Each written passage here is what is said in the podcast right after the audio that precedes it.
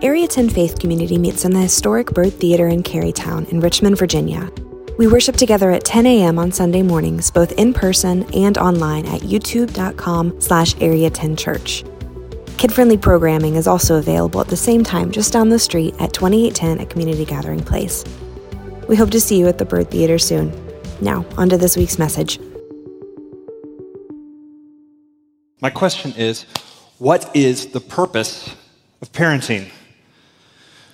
Why do we do it? What is, what is parenting all about? What is the purpose? What, what, what's going on when we get into that? Now, a lot of us um, probably haven't thought about that. If you don't have children, you probably haven't thought about a lot because you're not going to have a bunch of opinions about something that's not you're interested in or you're not about. Actually, that's wrong. In the age of the internet, we all have opinions about things we don't know anything about.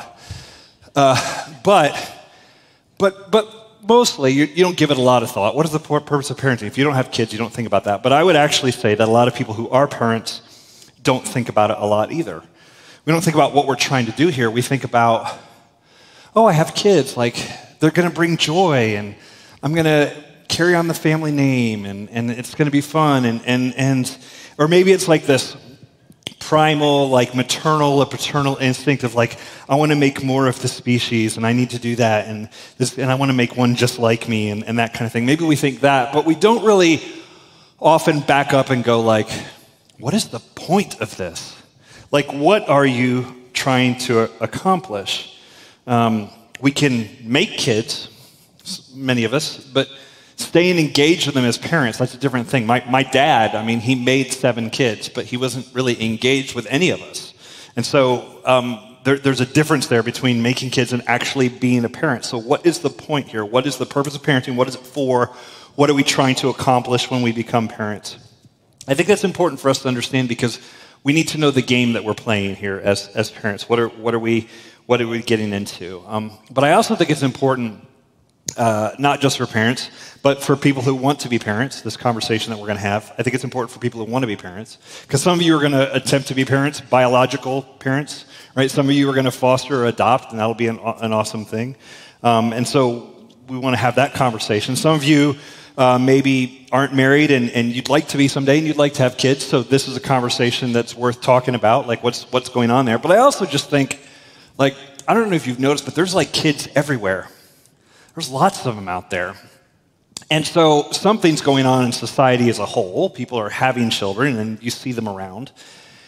And we should talk about what is the point of that, what is going on, because those kids are going to grow up and they're going to be your coworkers or employees or friends, or they're going to be at your school or they're going to be at your church. Like um, parenting and what is happening with children affects all of society. Um, a lot of decisions, even around COVID, right, were, were made around parents and children and what's going on there, right? So there's just, it, it, it plays out all over the place. And so we need to talk about it because what we're doing as parents is going to affect all of us eventually uh, anyway. So I thought about um, different ways to access this, like what is the point of parenting? And I looked to the American Pediatric Association because they're, you know, an authority on these things. Like, all right, what does the APA say is the purpose of parenting? And they say, number one, parenting is to ensure a child's health and safety. So, parenting, part of your job is to make sure that they kind of grow up and live and survive. Because it's, it's a harsh world out there, and kids are the most vulnerable mem- members in, in the world, right? They, they, and so, this is why your parents told you to put a coat on because it's cold outside. This is why they make you eat your vegetables. This is why they limit the amount of time that you're on screens because we're trying as our job as parents to make sure that the children grow up and they're safe and healthy, right? Number one. Number two, uh, APA says that ch- uh, parenting is to help children prepare for life as productive adults. Makes sense. We want to see you get out on your own and do your own thing. And so part of our job is to make sure you arrive there alive and safe, yes, but with the skills necessary to function as an adult. We want you to know how to, whatever, pay taxes or hold down a job or show up for work on time or live somewhere other than our basement or whatever. Like, this is part of the goal of parenting is we want you to be able to go out, eventually leave the nest, fly out, and do your own thing. Like that's part of the role. And then the third one they say is that parenting is to transmit cultural values. Now, I think that's really interesting that the APA would say that, and I think it's true. Um, we have values as parents and we want to pass them on to the next generation. It's sort of a part of the legacy that we leave. We say, this is what matters, this is, and so we tell our kids, this is what is good, this is what is bad, this is what is right, this is what is wrong, this is good, evil. Like, here's, here's the separations in the world, and here's what we value as a family, and we want you to carry that on and value that as well as, as a member of this family. Um, I think that's good. But it is interesting to think about what are the values that we pass on if part of parenting is to do that, what are we actually passing on to the kids that are in our care? Um, and, and I thought, what does the culture say are the values that we should be passing on? If we are living in um, a heavy religious culture, like an Islamic culture, it might be pretty obvious what the values are that need to be passed on. You need to believe in Allah and, and all that kind of thing. Um, but in, in the Western world, in, in mostly secular societies, it's a little harder to get our hand, hand around what are the values we're passing on as parents. And so uh, I, I, found this list. They did a survey in 2015, and they asked parents, What do you want your kids to be? And that's one good way of accessing, like, what are our values we're trying to pass on to our kids. So, those of you who are parents, if I asked you, What do you want your kids to be when they grow up? Uh, how, how would you answer? Well, there were the top five answers that were given in this survey of like parents in 16 different countries Number one is this I want our kids to be happy in life. Number two, we want our kids to lead a healthy lifestyle. Number three, we want our kids to earn enough to enjoy a comfortable life. Number four, to be successful in their career. And number five, to fulfill their potential. Now, leave that up on the screen for just a moment. Um, think about the values that are behind all of those statements. There's a lot being said there and a lot sort of unsaid, right? If our goal as parents is to make sure our kids are happy in life, how do you think that's going to go? Like, my number one goal is my kids are going to be happy. Mm, that's going to be rough because there's some unhappiness in their future coming, right? And happiness is so up and down and sort of comes and goes. Lead a healthy lifestyle. What is healthy? What are we defining? How do we define that? Earn enough to enjoy a comfortable life. What is comfortable? And how much do you have to earn to enjoy comfortable, counting for inflation? Um, and, and think about the value behind that. It is a value of mine that my kids live comfortably as if comfortable is the point. But it's really, really important that they're comfortable. Is it? Is that important? Is that the thing that we're going for? want them to be successful in their career. What does successful mean? What, what, what, is, what are the values that are behind these statements. Um, I think these are Im- important for us to think about. Um, we are going to, we're starting a new series today, and it's called Legacy, and we're talking about what we pass on to the next generation. This is a conversation for parents, in part, but it's also just a conversation for it takes a whole village to raise kids, and so it's for the whole village right here. It's for all of us to have a conversation about what are we passing on to the young people that are around us, whether we are parents, whether we are their teachers, whether we are the cool aunt and uncle or whatever? Like, there are, there are younger people around you, and they look up to you in some way. What are you passing on to them? Um, author, therapist Shannon Alder, she says this Carve your name on hearts, not tombstones. A legacy is etched into the minds of others and the stories they share about you. Um, I, I, I, really like that quote carve your name on hearts. I would actually modify it and say, as Christian parents, we want to carve Jesus' name onto hearts, not, not ours. Um, but I'm getting ahead of myself. Uh, let's talk about what it takes to, to leave a legacy and what exactly are we carving with, with children and um, what is the purpose of parenting. To get at that, I want to go back a couple thousand years because we're not the first people to be parents. And so we don't need to rely on whatever the hot wisdom of today is. We can look back in history and go, what have people always said about this? And I'm going to go all the way back to four, roughly 1410 BC. Okay? So we're going to go way back on this one. Let me, let me set the scene for you and, and, and tell you, because uh, I'm going to read a scripture to you from the Old Testament, and I want you to understand where it comes from. The Israelites, as a people group, were enslaved in Egypt for 400 years, from about 1446 to 1406, somewhere in there. Um, yeah, yeah, for, yeah, about 400 years they were enslaved. And um, they were, uh, while they're slaves, their entire life is slavery, right? So they're building the things of ancient Egypt. They're making bricks and they're, they're doing this, and the Egyptians are ruling them, this entire ethnic group, um, and making them work hard. And when you are a slave, um, the decisions are made for you. You don't have to think about how you want to live. You don't want to think about your purpose in life. You don't have to think about who you are truly. You don't have like to think about what are my hopes and dreams. Your hopes and dreams are you're going to sit there and make bricks forever. And so are your kids, and so are their kids. Like you just, and, and you're going to be fed, and you're going to have a place to live. So that's kind of nice. But you're you're worked hard for 400 years. God sends a deliverer to them, a guy named Moses. Moses rises up, God leads him, and, and he confronts Pharaoh, says, Let my people go. There are 10 plagues that God brings upon the Egyptians that make Pharaoh eventually go, Fine, get out of here. And the Egyptians, in mass, about a million people, leave Egypt and they, and they escape and they, they, they get freed from slavery, the Exodus. The story's told in the book of Exodus, um, and it has been recounted by, by generation after generation for a couple thousand years. So they leave, they leave Egypt and they, they go and they run away from Pharaoh and they come to the edge of the Red Sea. And um, Pharaoh's army starts to chase them. They're caught between the sea and Pharaoh's army. God parts the water of the sea. They walk through the Red Sea on dry ground, and Pharaoh's army comes in behind them, and then God puts the water back where it was, basically, and washes away all of Pharaoh's army. It's an incredible thing. From that point, the, the Israelites go through the desert for 40 years as a massive think of think of like a camping trip that goes on for 40 years. Some of you are like 40 minutes is too long for camping. And i and i feel you you are my people. And this is not glamping this is rough uh, with with a, a million of your closest friends through the desert for 40 years. There's a lot of organization a lot of things that have to happen. This is written about for the first three or four books of the Old Testament, there's writings about what they did, how it worked. And God shows up and delivers them, and He gives them food every day. He gives them victory over enemies who are trying to kill them off in the desert.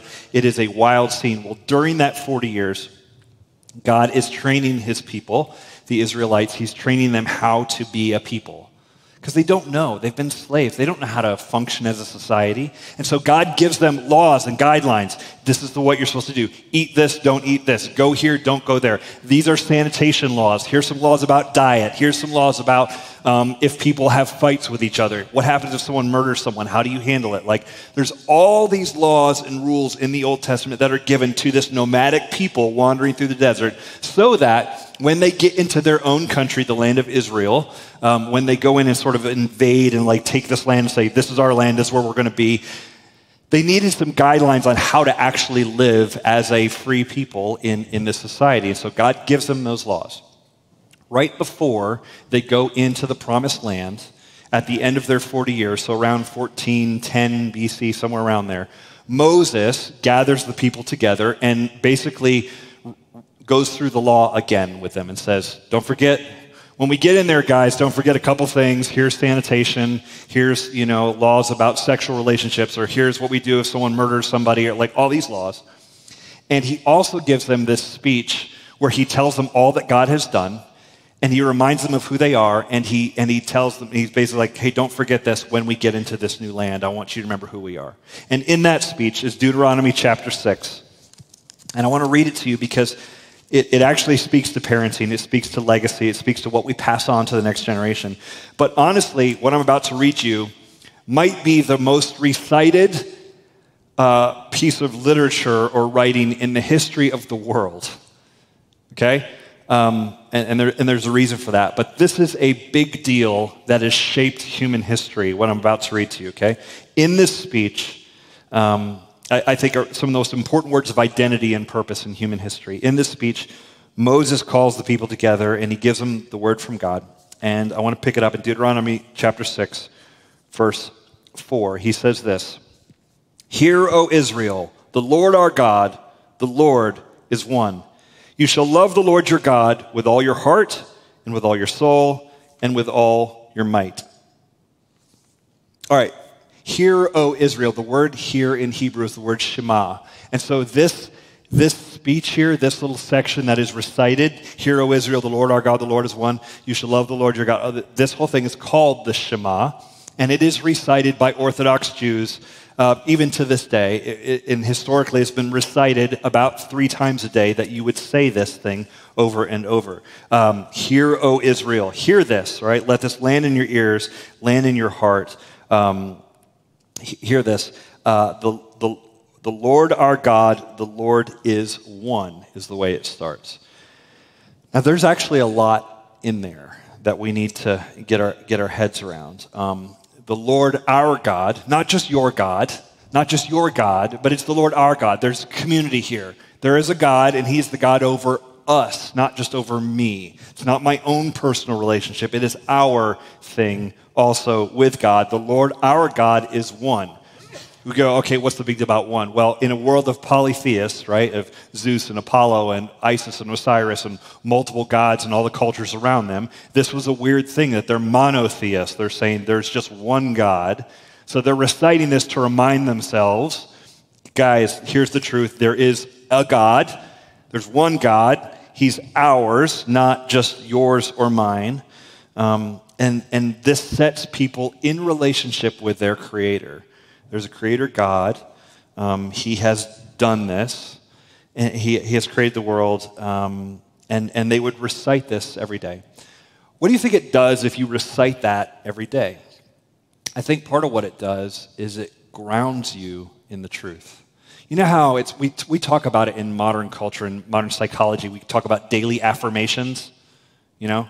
Like you look in the mirror and you're like, I'm good enough, I'm smart enough, you is smart, you is kind, you know, like whatever. Like we look in the mirror and say these things, daily affirmations. What are we doing? We're trying to ground ourselves in something outside of ourselves that we, we could say, this is true. This is who I am. This is what the Shema does for Jews throughout history. It grounds them in the truth. The truth is, there is a God. You are not that God, and He's ours. Like, you need to understand the relationship here. What do you think it does to us to, to recite that and to remember that, the truth of that? What would it do to you if you recited that every day, multiple times a day? What would it do to you to remind yourself every day there is a God over all this and you're not Him? I think that's good. I think that's needed now, not just back then. In a world where we freak out by the news cycle, in a world where there's another whatever train derailment, problem, war, situation, inflation, whatever in a world of all the things, what would it look like to daily tell yourself, there's a God, you're not Him? There's a God, you're not Him. A daily reminder. How, how could that affect your sense of, of identity? Um, the second statement here you should love the Lord your God with all your soul, uh, with all your heart, your soul, and your mind. Um, think about not just what that says about God, think about what that says about who we are. We are people who have heart, soul, and mind, or heart, soul, and strength, That's what he says. So, heart in Jewish, uh, in Jewish terms is, is, the word lev, and it doesn't just mean this thing beating in your chest, and it doesn't even mean emotions, which is what we talk about. Lev means something like the authority within. So your heart is not just something you feel, your heart is more like your desire, your will, the center of you. Um, there's emotion in that for sure, but it's, it's more than just emotion. So you're supposed to love God, is what this says. Love God with your heart, with your soul, which means you are not just a body, you are a body, but you're more than that. There's something else spiritual going on. There's an unseen spiritual reality to you. The thing that separates you from everything else in the world is you have a soul. You are a soul. That, that, that's in there as well. This is why when you look at a person, you go, that is someone. You don't say that's something. The difference between something and someone is that someone is a person which has personhood, which has a soul, which is created in the image of God. There's something very different about people than other things in the room or even than other animals. You have a soul. You, that is part of the essence of you. So you love God with your heart, your will, your desire, but also with your soul. And then also it says, love God with your strength. Strength, um, the, there's a Hebrew word, meod, and it, and it means, it, it could be translated, love God with all of your muchness, your fullness of, of all your energy. Um, I kind of like that. I mean, think about humanity. You are not as strong as an ox. You are not as agile as a cat. You're not as fast as a gazelle. But you are a pretty amazing combination of all of that. There are just things the body can do, the human body can do, that is incredible the way we can function and adapt and move in the world. Yes, the human body has limitations for sure, but it is truly a marvel. This is why the scripture says we are fearfully and wonderfully made. And so we are to love God with our heart, our desire, with our soul, this spiritual reality to us, and we are to love God with our strength, with our energy as well. And Jesus, when he quotes this in the New Testament, and he's talking to a group of Jews in the first century, he quotes it and he adds loving God with your mind. So your heart, soul, soul strength, and mind. He adds that piece.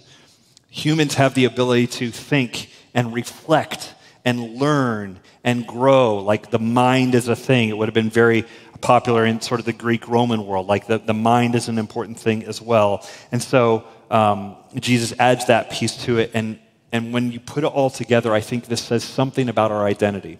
Notice I'm not talking about parenting right now, but it, all of this matters and is in the background. All of this put together heart, soul, mind, and strength. If I'm going to put that all together, I would say who we are as people. We are people who have heart, soul, mind, and strength. And we are heart, soul, mind, strength beings who are designed for love, to love God and to love others. We are heart, soul, mind, and strength beings who are designed for love. That's actually who we are. Now imagine reciting that three times a day. Three times a day, I remember who God is, and I remember who I am and what I'm here for. This is huge for us to reflect on. And I think one of the biggest challenges we have in our culture right now, in America in the 21st century, one of the biggest challenges we run into across almost every socioeconomic bracket, almost across all age groups, and, and probably fueled by social media and other things. But one of the biggest challenges we run into right now is the challenge of identity. We don't know who we are. We don't know. And we don't recite things like this anymore to remind us we just kind of float in this vague, like, oh, you're a mammal and you're a person and you're this kind of person. So we grab every label we can. Well, I'm this, this, this, this, and this kind of person, but I'm this kind of person. We all these identity words we're grasping at, trying to figure out who we are.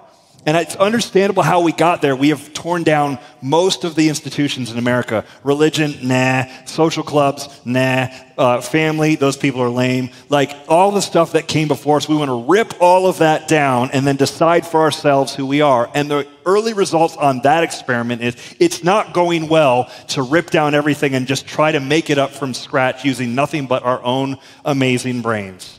Like it's just not going incredibly well. We're sending people off to college with no rootedness, no grounded, no identity, and saying, figure it out. And they go, how do I figure it out? we don't, I don't know, reach for the stars. We just say, whatever the heck we got from a Disney movie and hope that that will be enough for them to get, you know, just around the river bend and into the brave new possibilities of the hope of the dream of the stars. Then the,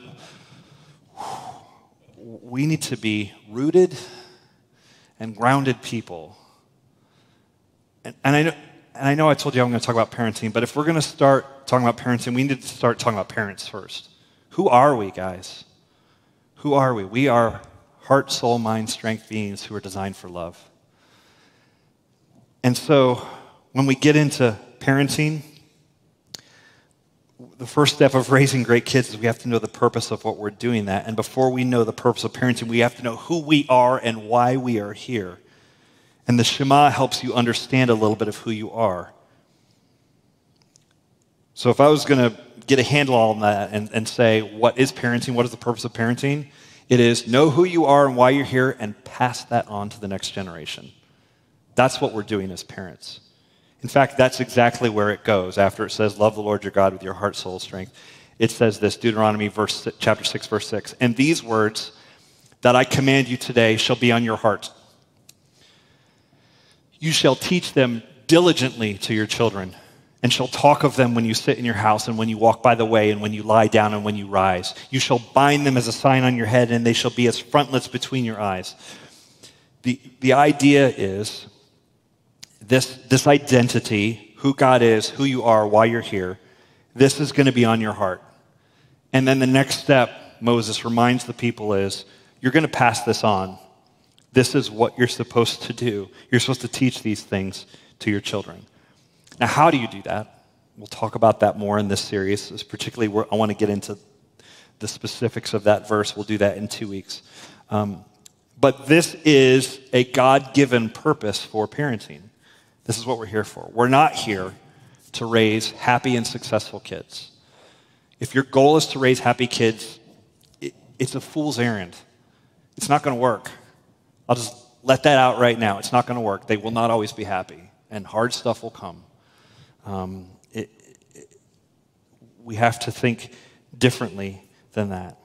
I would actually say, as Christians, our goal should be in parenting is to raise disciples of Jesus. We're disciples, and we're passing that on. We are transmitting those cultural values to, to the next generation. I, I want my kids to know who God is and who they are in relation to Him.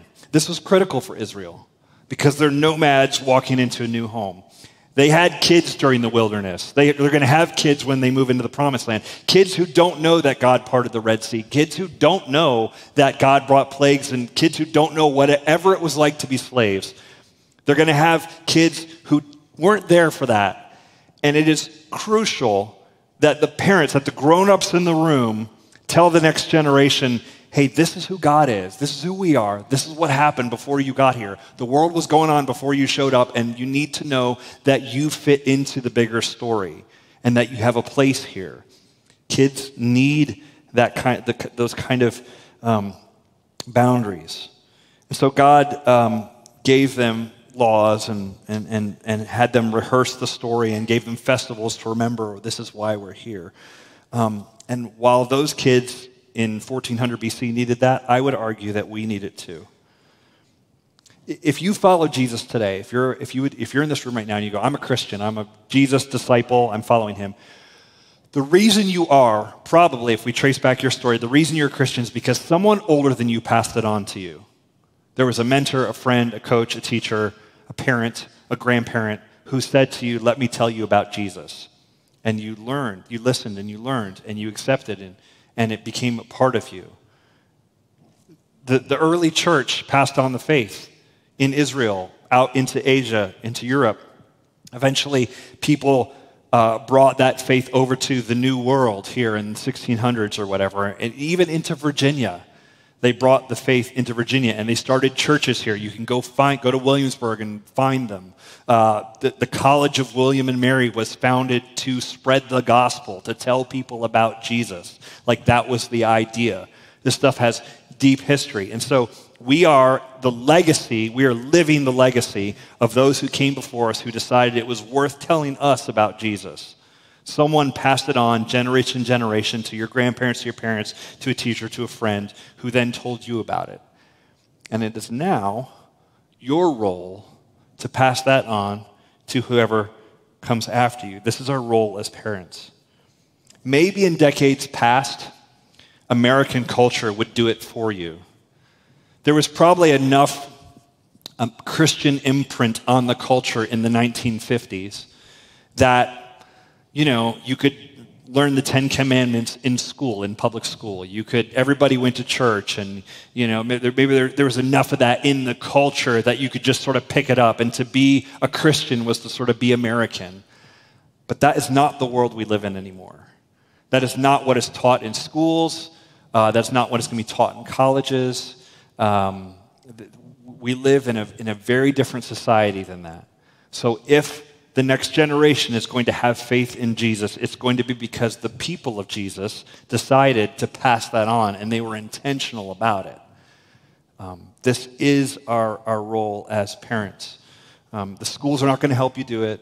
Um, the church, like this church, will help you, but, but it's more like you can do it, we can help like it is still on you as parents to pass this on and we will try to equip you and resource you and walk alongside you and link you up with other parents who are trying to do it as well um, but but that, that is what we're trying to do, um, and we need each other to do it. Um, and, and truthfully, we need everybody in on this. I had the idea about four months ago for this series, and I said to the staff, hey, I have an idea. Let's take all the parents out of the room in the Byrd Theater, and we'll go somewhere else, and we'll get together, and we're just going to have some honest conversations about parenting, what we're doing and why we're doing it. And everybody who's not a parent can stay in the Byrd. We'll do worship service as normal, but we'll just have a conversation just for parents. And they thought, and the staff was like, that's great. That'll be really difficult and a real pain in the butt to pull off. So I don't know that that's actually a great idea, Chris. Can you, can you not do that? Um, and I listened to them, but also their bigger point was um, hey, actually, uh, everybody needs to be in on this conversation because it doesn't just work as parents. And the whole spirit of it takes a village, it's going to take more than just parents. Because the truth is, as your kids get older, they look to other adults and other people in their lives, not just parents. And so this needs to be sort of a community level conversation. Um, sure, for those of us who have children and are trying to raise them, but for everybody, we, we need everybody in on this conversation. So we're having it in here uh, about how we're passing on the faith. And, and, I, and I hope this applies to you as parents, but I hope it also applies to you as a, a coach or a teacher or an aunt or uncle or um, you know just good friends with, pe- with people who have kids. Like um, we need to have this conversation amongst the whole community. One last thing, and then we'll, we'll wrap for today. Um, I am going to pull all the parents, we are going to pull all the parents together for lunch after church two weeks from today. March 19th, we're going to have a luncheon for parents, and we'll call it the Legacy Luncheon. And um, we're going to provide food for parents and kids, and we're going to have a conversation. We're going to interview uh, a parent, and we're going to have a conversation. We're going to break parents up by age of their children and have conversations about how to apply this stuff and how we can know each other and work together towards this, because it's going to take a whole community. Um, so if you, ha- if you are a parent and you have not signed up for that, uh, sign up for that through our website and, and show up because there are just some very parent specific conversations we want to have there and we want you to know each other. Um, but secondly, what needs to happen there when I say it takes a village, if all of the parents are having a conversation together, guess what's going to happen to their kids? They're going to run wild through Carytown unless people who are not parents step up and say, I will, I will go work with those kids that day so that the parents can have this conversation, and this will be my way of supporting. I don't have kids right now. Maybe I don't want kids, or well, like, that's fine. But can you help out that day? Um, we need you to sign up for that too. So go to the website, sign up. It's going to be an important conversation, and it's going to be one that we can all have uh, together, and we need a, a, sort of an all hands on deck conversation ab- about that. All right? Let's, uh, let's pray together. Lord, I thank you for the privilege of parenting and um, the great work that it is. And um, it is exciting to uh, work with kids. There's a lot of joy and energy there. Uh, but it comes with a lot of challenges too. And uh, I pray that we uh, begin with the end in mind. We know what we're trying to do as we step into parenting, um, and that we think more deeply than I want kids to be happy or successful or comfortable or any of those things, that we think about um, what, what are we trying to transmit to the next generation? What do we want our kids to, where do we want them to be rooted and grounded? Um, what, is, what is solid, solid soil, good soil that we can help them be planted in so they can flourish? Um, thank you, Lord, for uh, teaching the Israelites thousands of years ago about, um, about this and about who they are and who you are and who they are in relation to you. God, may we internalize that as well um, and, be, and be fully aware of that as we, as we live our lives too. In Jesus' name we pray. Amen.